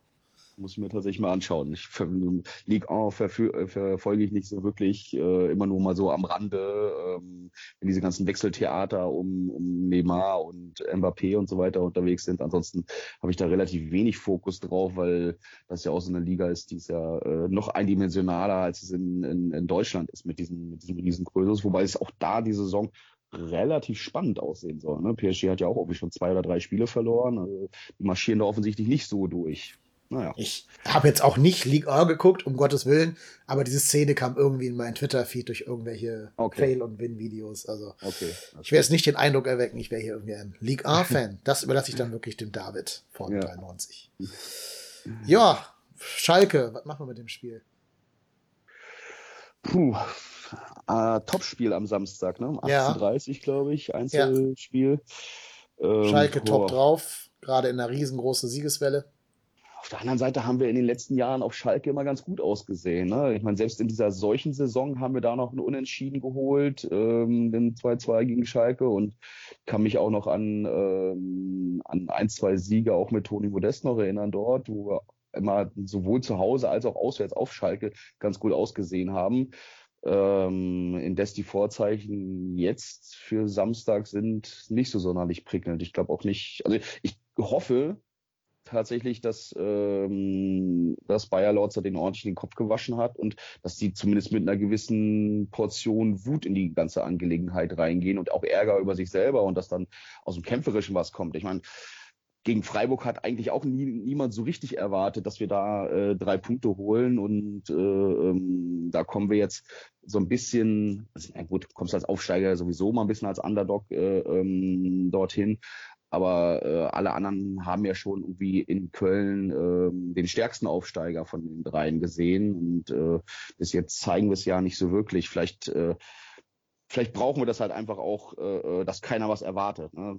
Man hat schon wieder das Gefühl gehabt, dass am Samstag äh, ähm, oder dass jetzt am, am Sonntag bei dem Spiel, dass der Erwartungsdruck schon wieder so hoch war. Und da hat ja auch Bayer Lorzer vor dem Spiel irgendwie gesagt, wir sind weit davon entfernt, gewinnen zu müssen. Ähm, puh das war offensichtlich, hat er das auch gemerkt, dass die Mannschaft da schon so ein bisschen, äh, so ein bisschen zittrige Knie bekommen hat, dass sie jetzt wussten, jetzt müssen wir aber langsam mal performen nach diesem harten Start und hat dann versucht, äh, da so ein bisschen diesen Druck rauszunehmen. Ähm, jetzt ist er meines Erachtens nach tatsächlich raus, weil äh, ich glaube nicht, dass einer äh, äh, ähm, außer er hat äh, ähm, ein bisschen viel Geld auf dem Konto am äh, Samstag um 18.30 Uhr äh, alles auf einen Sieg äh, gegen Schalke vom FC wetten würde. Ich bin nicht allzu dicht dran, es zu tun. Nee, ich leider auch nicht. Aber auf der anderen Seite glaube ich auch, dass Schalke nicht so gut ist, wie die gerade dastehen. Also ich glaube, Schalke ist so der Anti-FC Köln, weil die hatten hier ein bisschen Spielglück, da ein bisschen Glück, dass mal ein Ball reingeht, der gar nicht reingehen muss. Und dann mhm. bist du plötzlich in so einem Lauf, in so einem Flow drin, wo alles für dich läuft und du sogar Leipzig besiegen kannst. Auch mhm. damit sehr viel Glück, finde ich. Also mehr Glück als Verstand eigentlich am Anfang. Es muss ähm, nach, nach zehn Minuten muss das eigentlich 2-0 für Leipzig ja, stehen, weil genau, die das ist es. Hat, ne? Also, und genau. dann läuft das Spiel komplett andersrum. Also mich hat es natürlich nicht geärgert. Äh, äh, jede Ohrfeige für Leipzig ist eine zu wenig, meines Erachtens. Also das finde ich schon gut. Ähm, aber äh, das, dass das jetzt mit überragender Leistung zu tun hatte. Ich meine, das war, wann war das vor zwei Jahren, als sie Vizemeister geworden sind? Ne? Da waren ja auch, äh, äh das war ja auch äh, äh, mehr Glück als Verstand äh, bei vielen, bei vielen Spielen, wo sie dann immer die ganz knappen 1-0-Dinger gewonnen haben. Letzte Saison dann komplett eingebrochen, da hat ihnen das ganze Glück gefehlt. Und jetzt scheint es irgendwie so ein Mittelweg zu werden daraus, ne? dass sie wieder, äh, wieder äh, vernünftig performen. Und das, wo sie ja eigentlich großartig Spieler dazugeholt haben sie nicht wirklich. Die spielen eigentlich mit dem gleichen Material wie, wie mit dem gleichen, mit dem gleichen Kader wie aus dem letzten Jahr, eher noch ausgedünnter. Ja, genau. Deswegen ist vielleicht die Hoffnung, die ich habe, das ist ja auch so ein, so ein Verein, der ja auch immer so ein bisschen zwischen Himmel hoch jauchzend und zu Tode betrübt wandelt, der SC, der FC mhm. Schalke 04, ähm, dass die vielleicht denken, ja, komm, ne, wir hier, wir sind wieder Vizemeisterkurs, jetzt kommt hier der kleine Aufsteiger, 17. der Tabelle, die vierteln wir mal eben so weg. Da ja, könnte vielleicht eine Chance für uns bestehen. Sie kommen zur Nummer eins im Ruhrport dann. Ja, genau. Aber dann hast du da ein Stadion, wo auch sehr viele FC-Fans wahrscheinlich sich Zutritt verschaffen werden. Mhm. Ähm, eine Mannschaft, die wahrscheinlich wieder sehr stark draufgehen wird. Und also wahrscheinlich dieses Bayer Lorzer Pressing schon wird spielen müssen am, am Wochenende und nicht sich hinten reinstellt. Glaube ich jedenfalls nicht, dass sie es tun werden. Ähm, und dann vielleicht, wenn du die ersten paar Zweikämpfe gewinnst, ein, zwei Mal direkt gefährlich vors Tor kommst, kannst du vielleicht Schalke so ein bisschen ins Grübeln bringen, ob die mhm. wirklich so gut sind, wie sie glauben, dass sie wären. Ähm, weiß ich aber auch nicht. Ist jetzt eher so eine Ferndiagnose von mir ich wäre sehr gespannt, mal zu sehen, was passiert, wenn wir endlich mal in Führung gehen bei diesem Spiel. Ne? Ich meine, ja. gegen, Wies gegen, Wiesbaden sind wir zweimal in Führung gegangen und haben es zweimal dann wieder verspielt. Ähm, aber ach, Pokal ist ja immer noch mal so eine eigene Geschichte. Wir waren ja auch in Wiesbaden da unten gewesen. Das war auch alles etwas komische Kulisse dort drumherum. Da, das halbe Stadion hat irgendwie gefehlt, weil die die eine Tribüne äh, komplett weggerissen hatten und neu bauen. Äh, hat sich so ein bisschen wie ein Kreisligasportplatz angefühlt. Ähm, und äh, jetzt dann tatsächlich in der Bundesliga sich mal mal das Selbstvertrauen zu geben und mal gegen Schalke 1 in Führung zu gehen äh, und dann tatsächlich auch den Gegner das Spiel machen zu lassen. Und dann kannst du halt, äh, dann kannst du halt mit äh, Leuten wie Cordoba oder Modest oder ähm, wenn du dann Schindler dort außen hast, ähm, gut, Drexler wird es jetzt nicht sein, aber da hast du halt mit schnellen Leuten auch einfach die Chance da zu kontern und das auch ganz schnell mal auf 2-0 zu stellen. Und dann dann sieht die Stimmung schon ganz anders aus aus Schalke. Ne? Dann sind sie auf einmal nicht mehr die Nummer eins im Ruhrpott. Ja, dummerweise, wir haben ja auch gegen Dortmund und Freiburg vorne gelegen. gelegen. Ja. Ähm, Vorsprung können wir ja leider auch nicht. Wir können ja weder Rückstand noch Vorsprung. Das ist ja das Dumme an unserem Verein.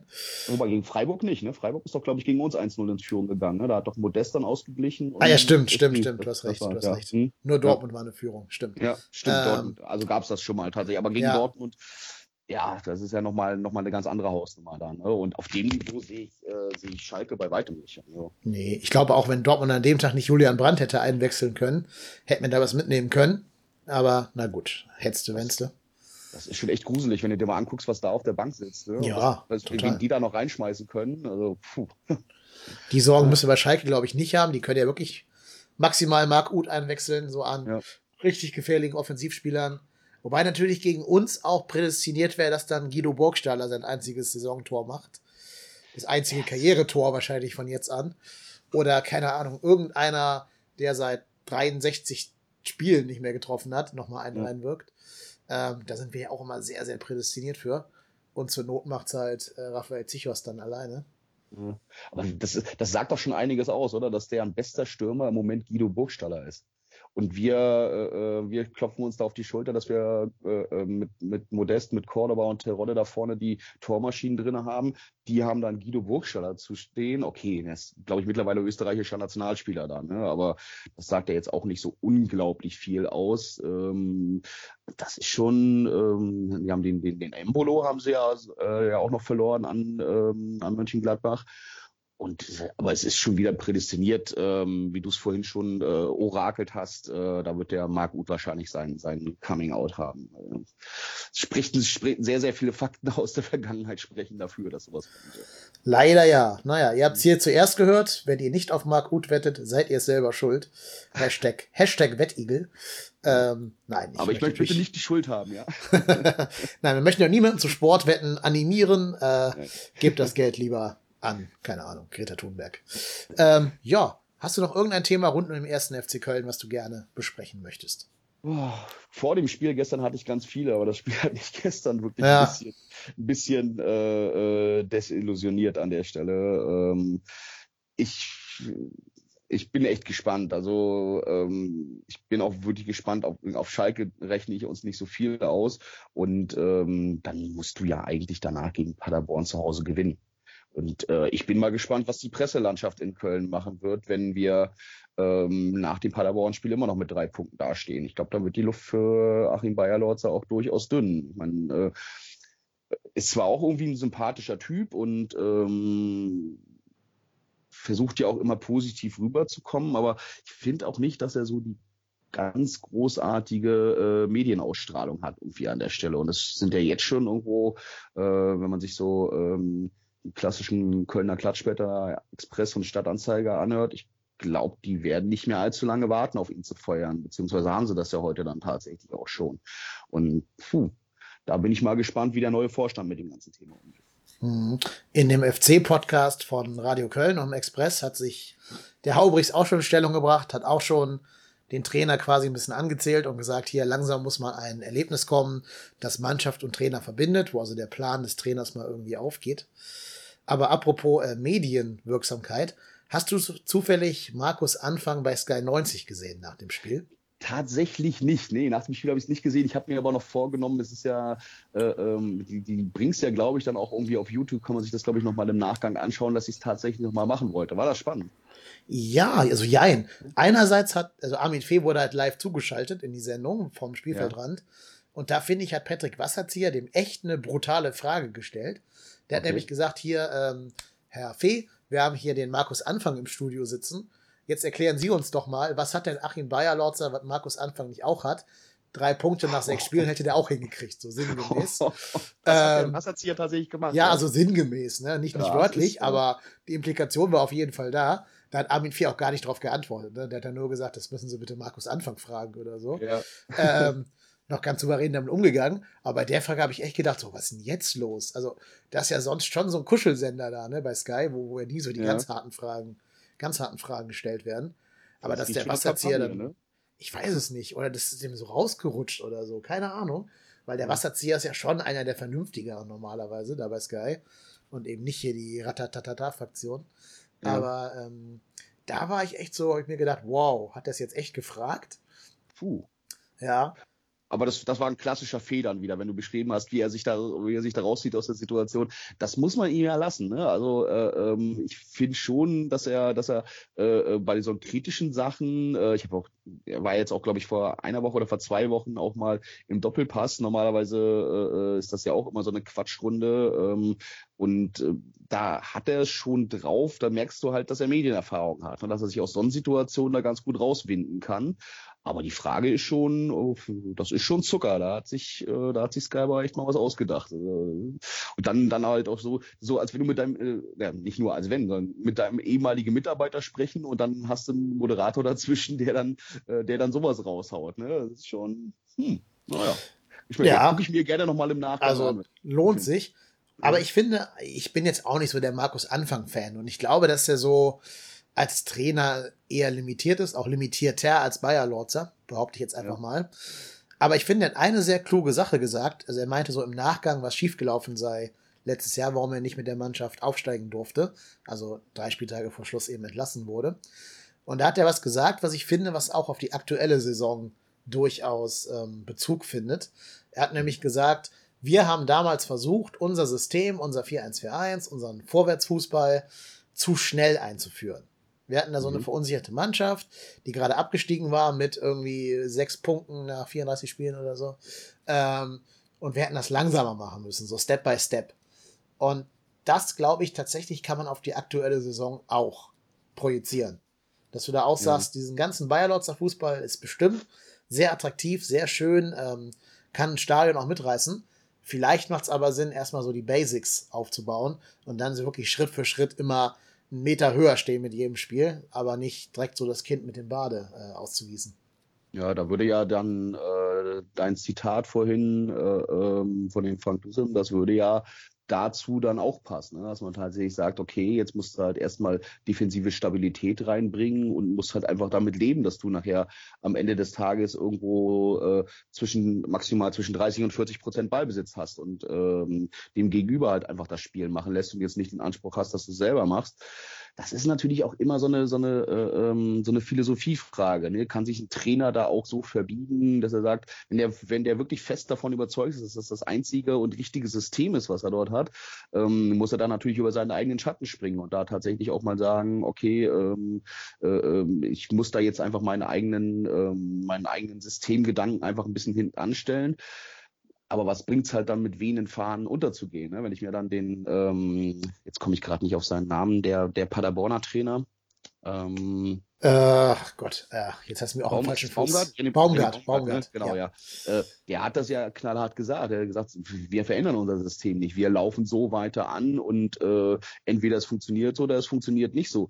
Der hat aber auch einen ganz anderen Leumund. Ich meine, der hat ja hat die da als Himmelfahrtskommando quasi abgestiegen in der dritten Liga. Die sind ja, glaube ich, nur drinnen geblieben, weil irgendeinem anderen die Lizenz entzogen wurde äh, und hat die dann halt bis in die Bundesliga durchgeführt. Der hat natürlich auch ein ganz anderes Standing dort. Ne? Da gehen die Leute nicht nach zehn zehn Spielen hin und sagen, äh, hier kommt der Baumgart muss entlassen werden, weil wir nur zwei Punkte auf dem Konto haben. Ähm, da hast du ja wahrscheinlich auch äh, äh einfach die Möglichkeit, sowas durchzuziehen. Und ich glaube, die steigen, also wenn Paderborn absteigen sollte, wovon ich immer noch relativ stark überzeugt bin, dann werden die Baumgart nicht rausschmeißen. Glaube ich nicht. Ich glaube, die werden das einfach weiter durchziehen wenn wir nach, äh, nach sagen wir mal, nach, nach 10, 15 Spielen, ja, also lass uns mal ruhig sagen, nach 10 Spielen ähm, immer noch mit drei Punkten dastehen, dann weiß ich nicht so genau, ob der, äh, ähm, ob Herr Bayer-Lorzer da noch da sind. Und wenn ich dann höre, was da für eine Namen zum Teil schon wieder rumgeistern, ähm, wenn ich Labadia da lese, da wird mir auch wieder heiß und kalt. Also ja. habe ich immer gehofft, dass ich das nicht mehr erleben werde. Ich will jetzt ja auch keine anderen Trainer diskutieren, solange wir noch einen haben. Ähm, ja. Deswegen werde ich mir jetzt da die, die Diskussion um andere Namen sparen. Ja. Ich denke halt nur als Auftrag an Herrn Bayer-Lorzer, also er hat für mich zwei Optionen. Entweder er sagt, okay, mein Spielsystem war zu ambitioniert für einen Aufsteiger, der noch sehr verunsichert ist und im, im Kern der Mannschaft noch diese Abstiegssaison in sich trägt. Ich muss jetzt auf zynischen Stögerfußball umstellen. Das ist Option eins. Oder Option zwei ist, ich behalte mein System bei. Ich will Ballbesitz haben, ich will Schalke an die Wand pressen. Aber dann, finde ich, muss er auch die spielmachenden Spielertypen spielen lassen. Dann müssen halt auch ein Louis Schaub, ähm, wenn du mich fragst, auch ein Vincent Cosciello und vielleicht einen Hector im Mittelfeld ähm, Platz ja. in der Aufstellung finden, damit du halt das Spiel auch machen kannst und nicht einfach nur auf diese Schindler haut vielleicht mal eine, eine brauchbare Flanke pro Spiel nach vorne angewiesen ja, oder, bist. Und das ist mit Keins ja genau das gleiche Spiel. Ja, ne? Also genau. äh, äh ich ich glaube, die eine, äh, äh, der Freistoß, den du ja schon angesprochen hattest, und dann hat er irgendwie gegen Wiesbaden äh, ähm, ja selber ein Tor gemacht und hat eine gute Flanke auf Cordoba gemacht, wo der Cordoba das 1-0 gemacht hat. Aber ansonsten kommt er auch relativ wenig. Ich meine, der, der war nicht umsonst bei äh, Werder Bremen auch eher auf dem Abstellgleis und, ähm, und da haben wir ja auch eigentlich gar keine Alternative auf der Seite. Ne? Das ist schon ein bisschen, äh, das ist schon ganz schön, ganz schön äh, dünn der Stoff, den wir da, den wir da tragen. Ja, das hatte ich genau auch schon in der, in der Saisonvorschau geschrieben. Gerade mhm. jetzt, wo diese Vertragssituation ähm, von Cholinov irgendwie ja so ein bisschen im Argen hängt, so ein Parallelfall zu Niklas Natay, finde ich. Ja. Das wäre halt einer, den könntest du mal reinschmeißen. Ne? So ein Youngster, der wahrscheinlich unbekümmerter ist und nichts mit dem ganzen Abstieg zu tun hatte, der nichts ja. zu verlieren hat und wo du sagen kannst, der hat nur zu gewinnen. So, ne? Spiel einfach deinen Stiefel und wenn es mhm. nicht klappt, schlechter als keins bist du auch nicht. Aber selbst, selbst das sieht ja gerade nicht so aus, als wenn der irgendwie nah an der Mannschaft wäre, auch mhm. durch die Vertragssituation, durch die Vertragssituation bedingt. Ja, da hat er sich auch so ein bisschen ins, Out, ins ja. Abseits manövriert. Ne? Mhm. Beim FC weißt du ja nie so genau, wer da was gesagt hat und wer ja. da was nicht will. ist halt schade, wenn du jetzt das zweite Talent nach Natai so ja, ich will nicht sagen wegekelst, aber nicht schaffst, nachhaltig an dich zu binden. Ja, das ist schon. Äh, und Natai ist jetzt, glaube ich, bei Hansa Rostock gelandet oder was, ne? Die haben den ja irgendwie nach, ja. nach, nach Stuttgart verkauft und die haben ihn postwendend dann in, äh, in die dritte Liga äh, ausge, ausgeliehen. Da, ne? Das hätte er bei uns halt auch haben können. Also eine Leihe ja. dritte Liga hätten wir auch noch hinkriegen können mit ihm. Ja. Ja, Sally Oetschan spielt auch nicht mehr in Kiel, jetzt wo der neue Trainer da ist. Saß auch, saß auch noch auf der Bank und kam dann in der Paar 60. rein, um den Vorsprung zu verwalten. Ja. Ähm, aber da habe ich noch Hoffnung, dass da vielleicht es bei ihm, für ihn in Kiel ein bisschen besser klappt. Aber die haben ja eine Kaufoption. Also der muss ja auch nicht wiederkommen, wenn er nicht will. Und wenn Was, Kiel das nicht will. Haben die kommuniziert, wie hoch die Summe ist, die, die Kaufoption? Nee, aber das wird nicht, wird nicht viel sein. Also es wird vielleicht so eine halbe Million oder sowas sein. Weiß ich nicht. Meinst du tatsächlich so wenig? Ich weiß nicht, ob, ob Kiel sich erlauben kann, da eine höhere reinschreiben zu lassen. Das stimmt natürlich auch. Ne? Man muss ja auch erstmal gucken, wie er, wie er sich da durchsetzen wird. Naja, schauen wir mal. Ja. Der Dinge, die da kommen. Genau. So, ich glaube, wir haben das desaströse Spiel hinreichend besprochen. Ich muss auch zugeben, mir hat halt echt die ganze Laune für den heutigen Tag verhagelt. Dann ist mein, dann ist mein Boss auch noch Hertha-Fan, kommt auch noch hinzu. Ähm, mhm. Natürlich konnte er sich dann auch nicht nehmen, mich direkt mal beim Reinkommen äh, in die Arbeitsstelle zu begrüßen mit entsprechenden Worten. Super, äh, ich, ich mhm. liebe es. Mein, mein äh, Nachbar im also am Arbeitsplatz ist Gladbach-Fan, der gegenüber ist Bayern-Fan. Also ich habe mir da echt den falschen Arbeitsplatz ausgesucht. Ja, das, das, das hier in Hamburg, also ganz mhm. schlimm. Hast du dir ein schönes Biotop geschaffen da drum. Ja, ne? Also ich, ich konnte es heute tatsächlich verhindern, mit meinen Berliner Kollegen großartig zu telefonieren. Äh, da ist auch ein Hertha-Fan mit dabei, der auch regelmäßig im Stadion ist. Aber ich weiß schon genau, dass er das Grinsen nicht aus dem Gesicht bekommen wird, wenn ich das nächste Mal in Berlin sein werde und ihm über den Weg laufe. Äh, ja, das hatten wir ja in der Vergangenheit auch schon ein paar Mal. Ich, ich weiß auch nicht, ich war, glaube ich, jetzt mittlerweile drei oder vier Mal im Olympiastadion und da haben wir ja auch nie was mitgenommen. Ich glaube, das höchste der Gefühle war mal so ein äh, so ein 0 zu 0, das weiß ich noch, im November bei, bei minus drei Grad auf der Haupttribüne und dann siehst du da so ein Gekicke und puh, der wird sich freuen, dass er mir, dass er mir das jetzt äh, auch wieder mhm. unter, die, äh, unter die Nase schmieren darf. Ja. Und das ist ja auch noch so ein ganz furchtbares Stadion, wie ich finde, das Olympiastadion. Ja, allein diese Distanz durch die Laufbahn ja. dazwischen. Ne, das ist, äh, was ich eigentlich ganz schön finde, ist ja, dass du dann oben in dem, in dem Dach über der Tribüne hast du ja da so das, äh, das Flutlicht äh, ähm, rein integriert. Und das gibt eigentlich eine ganz schöne Atmosphäre, weil du ja dann so, so, so einen Leuchtring quasi oben drüber hast. Aber diese, diese Entfernung zum, äh, ähm, zum Stadion, vom Rasen, Phasen zu den Rängen. Wir waren jetzt das letzte Mal, als wir hier dieses Pokalspiel letzte Saison äh, gegen BFC Dynamo hatten, das war ja noch gruseliger. Da waren ja, glaube ich, 10.000 Leute im Stadion, davon irgendwie gefühlt 8.000 Kölner. Ähm, und also dann kam dir das ja völlig, völlig geisterhaft vor. Da drin. schon schön ist das nicht, ne? Ich war da einmal auf dem Konzert. Äh, Springsteen, letzte Reihe, also oberste Reihe, unterm Dach im Olympiastadion. Da brauchst du wirklich ein Fernglas, um zu sehen, was auf der Bühne passiert. Und es kam Ja, es kam so wenig von der, von der Stimmung an. Du hättest auch zu Hause am Fernseher sitzen können, hast wahrscheinlich mehr mitgekriegt. Das war echt verschenkte 100 Euro irgendwie. Das ist dann noch nicht mal sichtbehindert, das ist dann auch emotionsbehindert. Ja, das, das war alles, alles behindert, alles beeinträchtigt. Ja. Also, nee, das waren 100 Euro, die ich tatsächlich hätte weiser ausgeben können. naja, egal. Ähm, wir hoffen das Beste gegen Schalke und erwarten das Schlimmste, wie immer als FC-Fan. Ja, sind wir ja, geübt drin, ne? Genau, aber vielleicht brüstet uns das ja auch dafür, dass wir dann doch einen Punkt mitnehmen ähm, und dann mehr haben, als wir jetzt gerade erwarten. Gut, Raik, ich danke dir sehr herzlich für die Zeit, die du dir genommen hast und für die ja, sehr, sehr interessanten gerne. Gespräche, die wir hier geführt haben. Ähm, Nochmal an alle da draußen, wer dem Raik gerne auf Twitter folgen möchte, kann das tun unter fchh. Ich glaube, minus hh muss ich korrekterweise sagen, damit man mich auch findet. Ja, Unterstrich müsste es, glaube ich, sein. Ja. Unterstrich, Egal. okay, sorry. Ja. äh, ich verlinke natürlich auch den richtigen Twitter-Handle im Tweet und in den Show Notes. Ja, und allen anderen draußen, denen gefallen hat, was ihr hier gehört habt, da würde ich mich sehr freuen, wenn ihr eine Bewertung auf iTunes da lasst. Gerne vier oder mehr Sterne. Ähm, ja, und sonst bleibt uns gewogen. Schaltet auch nach dem Spiel gegen Schalke wieder rein. Lasst uns Likes, Retweets und dergleichen mehr da. Und solange gilt, ich bin keine App und ich bin trotzdem hier.